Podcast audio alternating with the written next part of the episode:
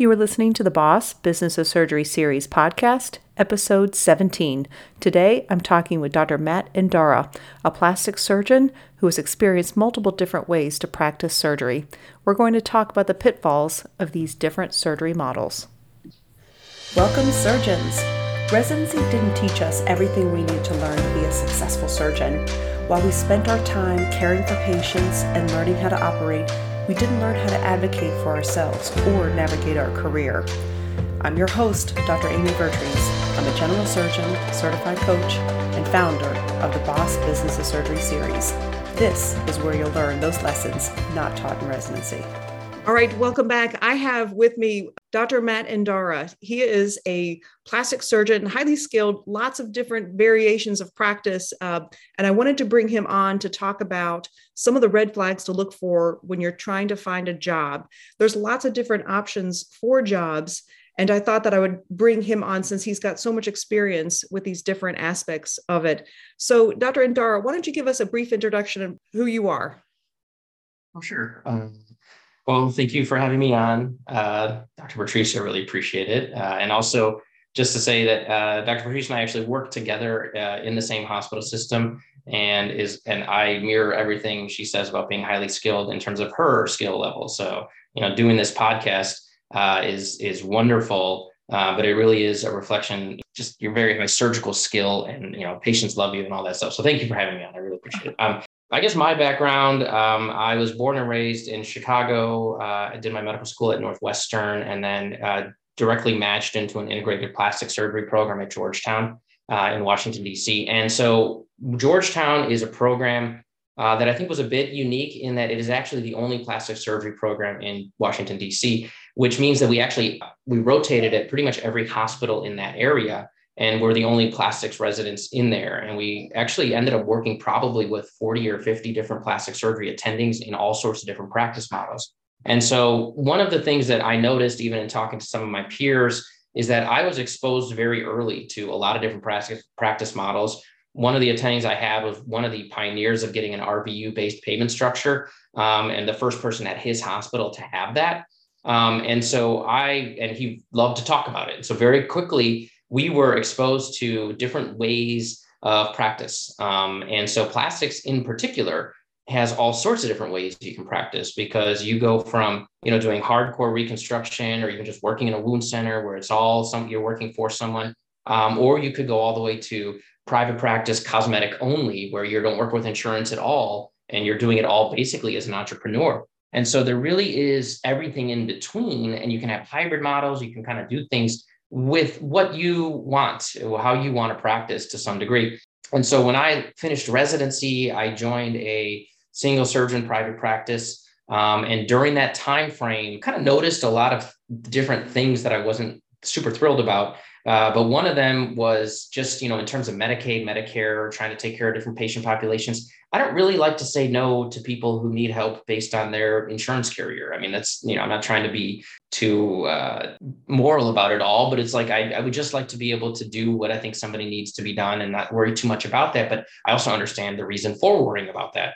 And so I was able to negotiate a, uh, a hybrid structure with a hospital that I had been operating at where they brought me on as a partial full time employee and paid me based on RVUs. And it allowed me to take care of their population, which was primarily Medicaid. And so I then got to get a contract that we were both happy with um, and just take care of those, those patients. And I was nearing the end of my contract with the private practice that I was at. And, and, interestingly, when I got that part of that contract, I had them pay me a base salary, which I then allowed my private practice person to deduct from his base salary for me. So I was trying to make it you know work for everybody and so and it, it, was working fairly well um, and i was starting to get to the point where i would start bonusing but my contract was up with my private practice and i didn't want to stay in chicago any longer. I mean frankly it was just very much so i was you know cranking out lots of cases getting busier and busier. And i didn't want to stay with that practice for a few different reasons you know decided we really really wanted to move anyways and found a found our, our position here in tennessee. You know even that uh, the way i got that position was i cold called the physician recruiter. There was no job being offered. I just looked at who the physician recruiter was online and gave them a call and i found the hospital by looking at where nashville was and drawing a circle 40 miles away from it and looking at all the hospitals within that sphere because I didn't want to be in Nashville uh, to compete with 52 plastic surgeons. Um, I found a place where there was one other plastic surgeon.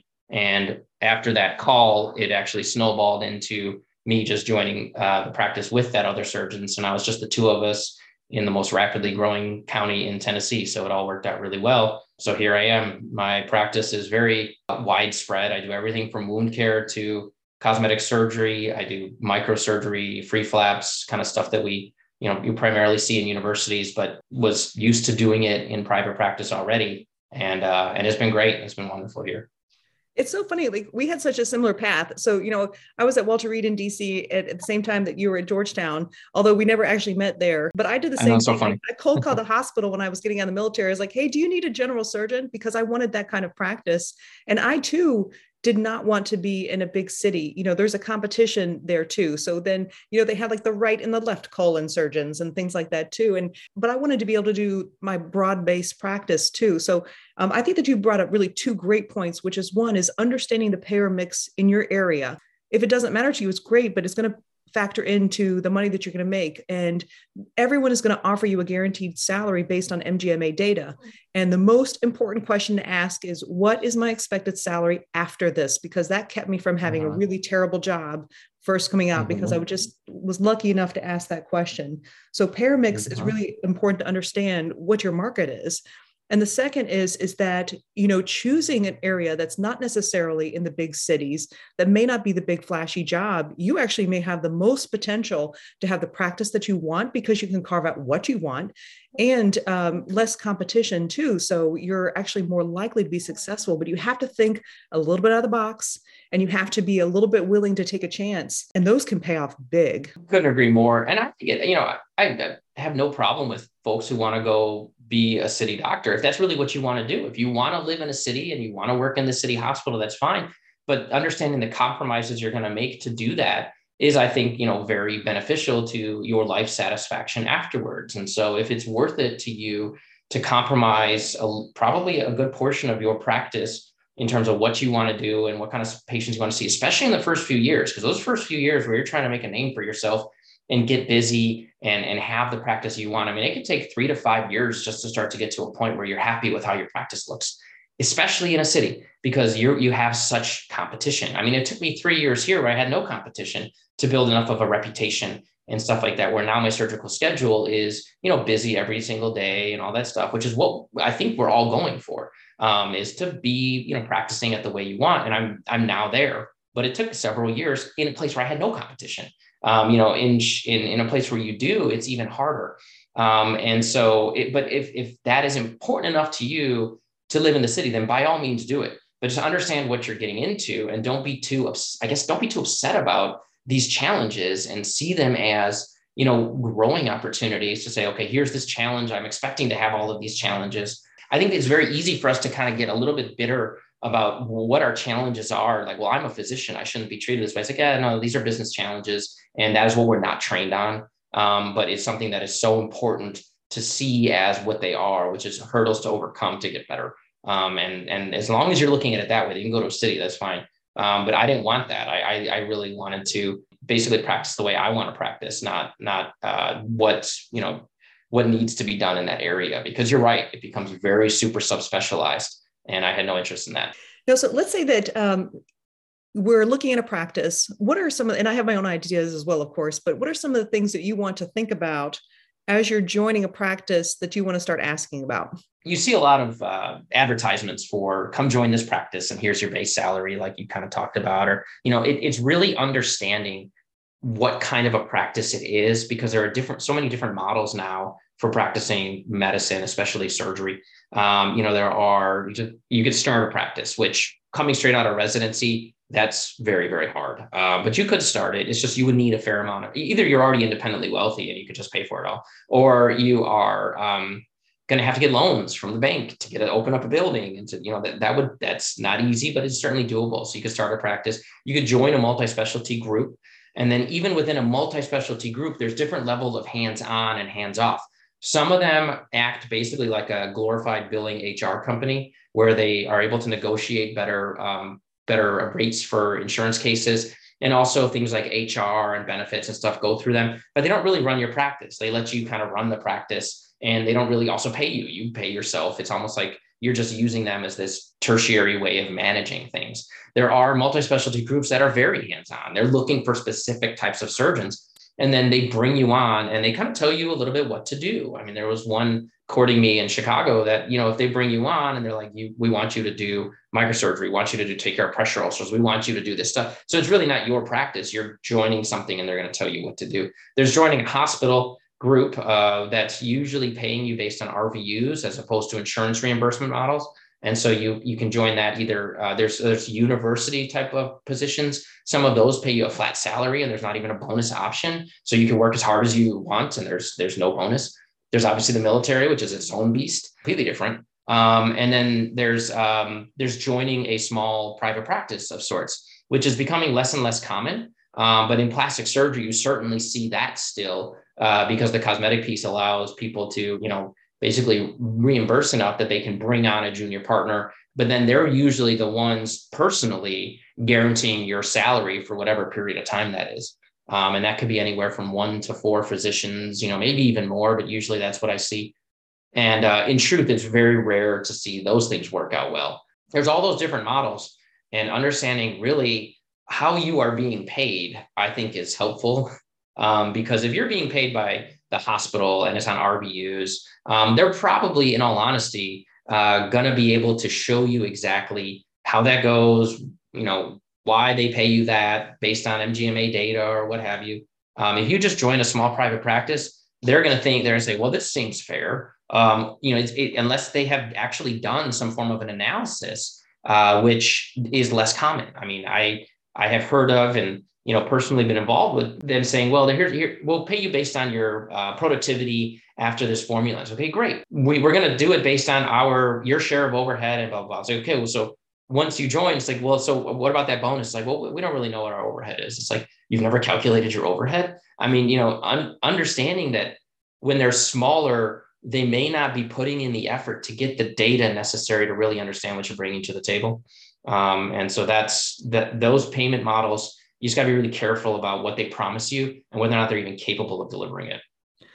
And, and I've seen a lot of people that have have looked at joining um, a private practice or actually did join a private practice and didn't really understand, um, you know, some of the business aspects of it, the numbers to ask for, and things like that. And then exactly what you described is that they get to a point where, okay, well now I'm ready to get you know paid more because my guarantee's up, and and they realize that they thought they joined a practice where they understood the numbers, and they just really don't. And you know, there's a whole lot of feelings that come up with thinking like I'm being taken or I'm being taken advantage of or they're ripping me off. And sometimes they just don't have any idea. I think the more you can know yourself what, what you're looking for in a practice, the more you can ask the questions that are helpful, like what is your overhead? What is your expected percentage? What is your um, anticipated um, salaries based on the amount that you work on? Because even in private practice, you know, I could tell you how much I get paid per RVU because RVU is just a relative work value.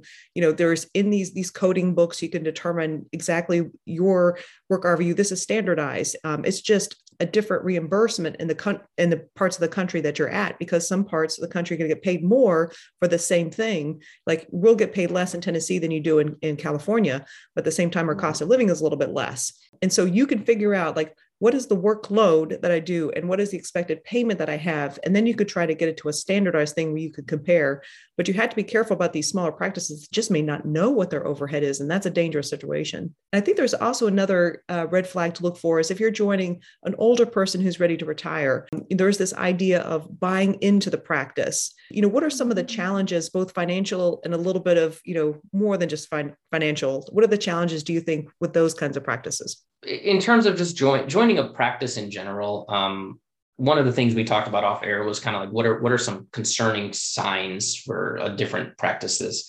And when you're looking at a small practice, I think really having an understanding of how they are running it as a business is a good idea. And I think that you know the days of doctor uh, practices being kind of mom and pop shops um, are gone. I mean, we we have lost that luxury uh, because now it's big business. It really is. And so if you have a, a mom and pop shop, running it like a mom and pop shop with a husband and wife combination of some sort, you know, uh, it's it's likely that they're not running it, and, it, and it's wrong sometimes. And, and you know, full disclosure, my parents ran a practice for a while because my dad's a family practice doctor and my mom is an MBA and she helped him run his practice for a while. But they got to the point where she was like, I'm out. And she stopped doing it um, because it's it's very hard when family is involved, in my opinion, for it to run like a business. There's too much, it's too too personal, there's too many personal things going on there. And even with non-family, it can start to get personal, which I don't think is a good thing either, because it should be running like a business. Um, and so when you have a practice that has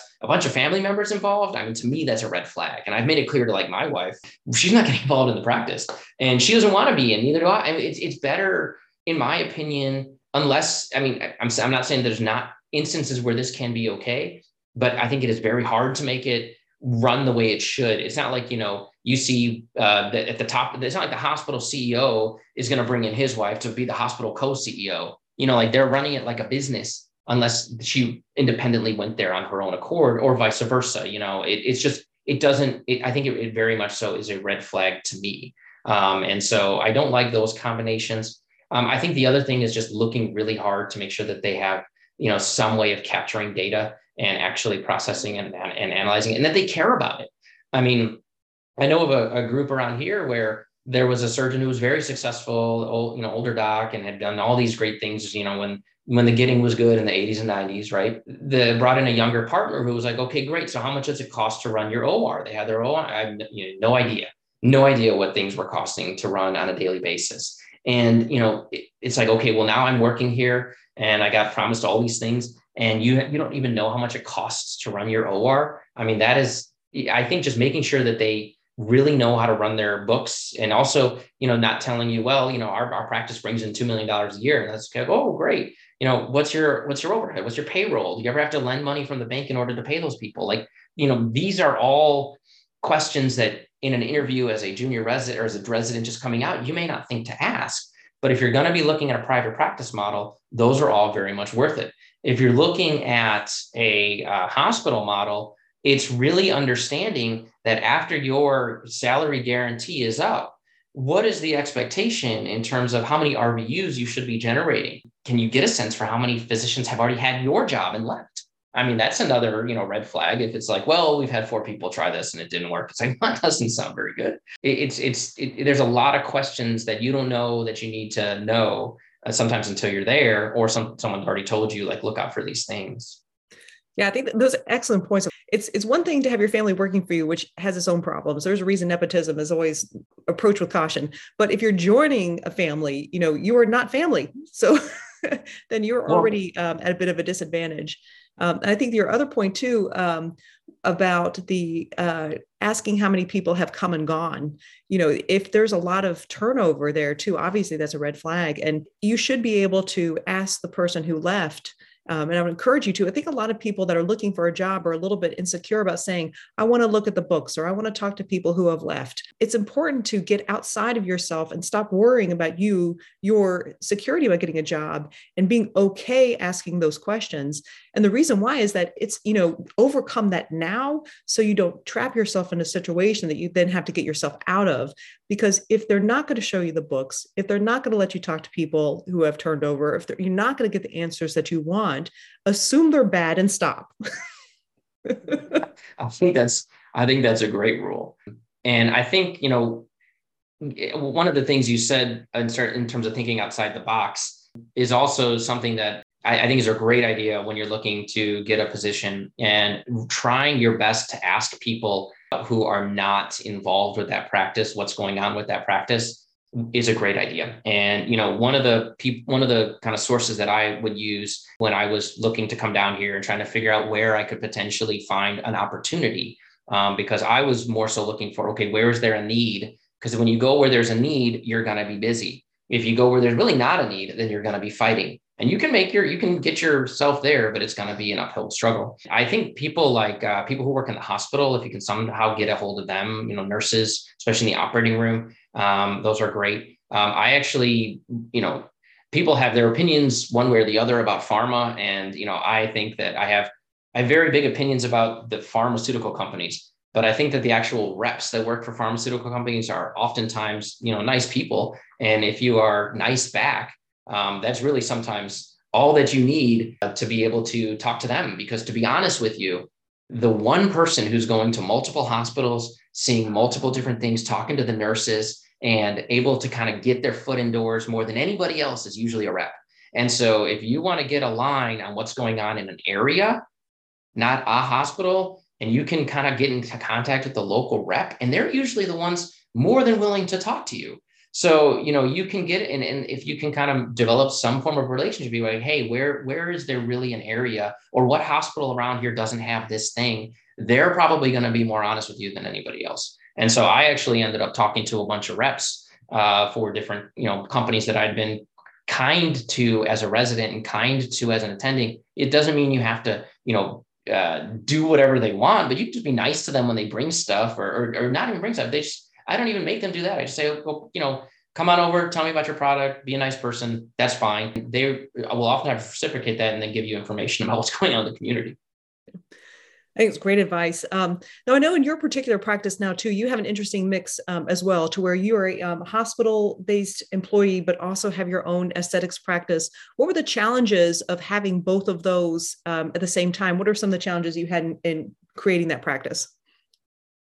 Uh, more than anything, it was getting legal to figure it out, to be honest with you. Um, because what you don't want to do is step on a Stark landmine. You know, so Stark laws are obviously so readily uh, referenced all the time and so minimally understood because the law itself is very vaguely written. Uh, I know because I've read it several times. Um, and so the um, the the problem is when you're trying to do a model that's a little bit uh, unique making sure that it, it, it, passes legal muster basically. And so we um, getting that to work out was a bit of a challenge. Um, but we we were able to figure it out. And it's funny because when i first came here to interview they we talked about it. And i said well i'd really rather that be a separate piece. And the main reason for that is that in the aesthetic market you can't have some kind of a bureaucratic system that is involved with the big hospital employment model in order to be able to make a, a, a, sale offer or to be able to you have to be nimble you have to be able to work fast. So that really does lend itself well to being a small business. So it, it's hard to make those things the same. And so having them separate allows one both of them to be successful in my opinion. When i first came they said well what would a contract like that look like? And so i basically handed them a contract that i thought would be a good idea. And then for a year they came with all these other ideas and then at the end, they said, "We'll just go with your idea. It's the, it's the most legally sound."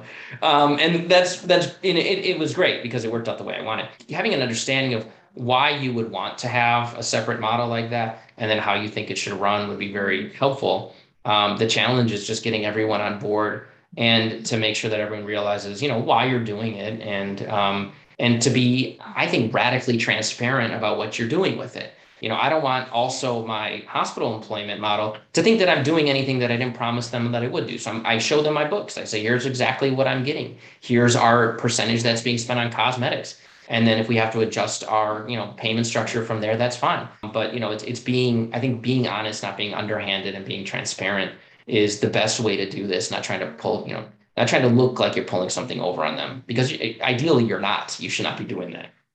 Yeah, and I think those are two uh, great points I think you made too, which is first is understanding the practice that you want in the first place so you can establish that contract before you get into the area because it's difficult to start an employed job and then decide to do aesthetics. Mm-hmm. If you go in there with the intention of saying completely transparent, saying this is what I plan on doing, but then you also work with a hospital system. And I think there's a lot of times that people don't understand what the hospitals are up against too. You know, they too have their own uh, competition. They too have to follow Stark laws. Um, you know, I'm running up against this my, myself is that I'm seeking the hospital to support me getting um, recruitment for a partner to come into the area. And hospitals are allowed to do that if it doesn't look like they're over recruiting. Um, so they have their own laws. It's not that they don't want to help. Um, it's just that they're yeah. somewhat bound. But of course, you know, I've also run up against the fact that the Stark laws are very vague too and subject to interpretation. So you could say whatever you want sometimes, and use that as the overarching thing. Understanding what you're up against uh, knowing some of these laws and some of the things that the hospital may be looking at. But you know we don't expect no one expects anyone to know all these things up front. But the more you're able to work with them the more you can learn over time. And the more they understand that you are there to work for them. And then you also are open to the fact that they probably are there to work for with you too. Um, you know our success helps their success and vice versa and i think those are the most important things to consider in um, as the more open and transparent that we are that it'll actually help us learn more as we go along I couldn't agree more. I, I think you bring up a great point, which is that you know the hospital needs stuff from us as much as we need stuff from them. And you know, it certainly. I'll be honest. The, the bigger the system, the harder that gets to kind of discern and to talk about. Um, but when you have, you know, one of the big draws for me coming down here was that it's a small system. You can actually talk to the CEO and you know have a conversation with them and know that they're not and, I don't know if this is the right way to put it, but like almost like a puppet CEO. So when you have a huge health system, like uh, and and and each you know 200 hospitals strong, right? Each of those CEOs is CEO of that hospital, but they answer to somebody else who probably then answers to somebody else, and then finally you get to the top. So even the person that you think is the decision maker may not actually be the decision maker, and so you know it, it that's one of those areas where you got to be a little bit careful with how you you know figure out what they need and whether or not they're going to care about what you're providing. But when you have a smaller system, you can go in and kind of figure out okay, so what do you as a system need? Here's what I want, and if I help provide you with what you need you know, can you help me with what I want? And that's, you know, so like I help manage the wound center here and I take care of a lot of non-surgical stuff because A, I, I think it's the right thing to do, but B also the hospital needs it. And I want I want it to be successful and this is something that would help their mission and the people around here. And it's far from glamorous and it's something plastic surgeons usually run away from.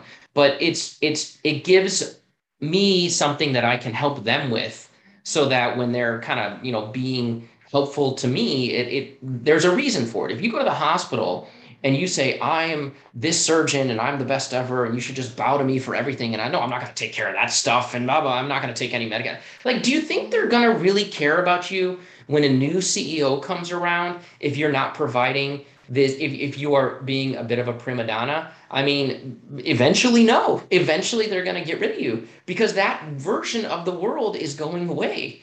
Um, and so I think making sure that you are helpful to the system is going to be only to your advantage. You know, if you care about that. In, co- in to be honest, in plastic surgery, there's an element of us that can say, well, you know what, I'm just going to go straight cosmetics and have my own surgery center, and I'm never going to work with the hospital again. And it's like, okay, fine. Uh, that's the way you want to go. But if you want to keep doing the, if you want to work with them and and do some of those cases, then it's, it, I think it's better to maintain a good relationship, um, and that's by providing what they need like you said. And, uh, and I think that your strategy actually helped you a tremendous amount in the pandemic when all the uh, elective stuff shut down. Is like your work with the wound center and all the things that you're doing um, with all the different services with the limb salvage program and things like that too. You know, maintaining a diverse practice is going to help you in these you know really strange times we're in. oh, no doubt. And and not only that, you know, having a diverse practice uh, and, and in plastics especially because we have that option, but general surgery as well. You know, you, you you protect yourself against a new technology that could come in and make whatever thing you were doing obsolete. And so, you know, you have certainly seen that in certain, especially surgical wor- worlds, you know, where a new catheter comes along and then turns out you don't need to do open heart surgery anymore or something like that. Like there are these things that can change your world that you have no control over. And it could be a pandemic, it could be a new piece of technology or it could be a 2008 financial collapse, you know, where all the cosmetic market dries up and now all of a sudden plastic surgeons are getting on the hands, hands call schedule again. And so, you know, I think being diverse is something that I very early on was like, well, this is a good idea, you know, I, I, and I like doing all that stuff. So it's good for me, but I, I think diversity in your practice, it, it, they say the same for investing, right? Have a diverse portfolio, you know, have a diverse practice model and you'll be able to shift with the tides a little bit. Yeah, absolutely true. Especially, um, you know, your your point is really helpful to consider.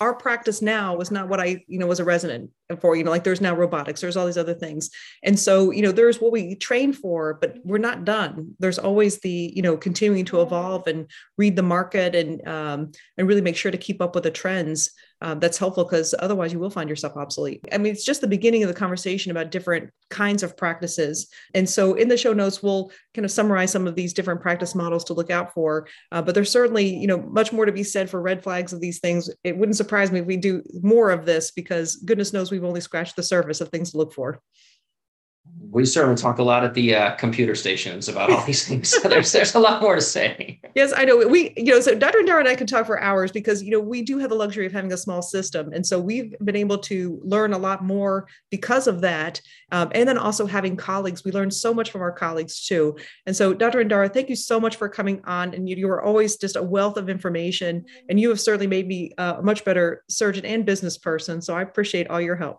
Ditto, very much so. Thank you, Amy. I appreciate it. All right. Talk to you soon. Find more information at bosssurgery.com as well as the Boss Business of Surgery Series Facebook group to find more information about Boss and the free webinar on March 21st at 6 p.m. Central. It's complicated. It's time for us to start talking about surgery complications and how we're going to manage them so we can sustain our surgery career.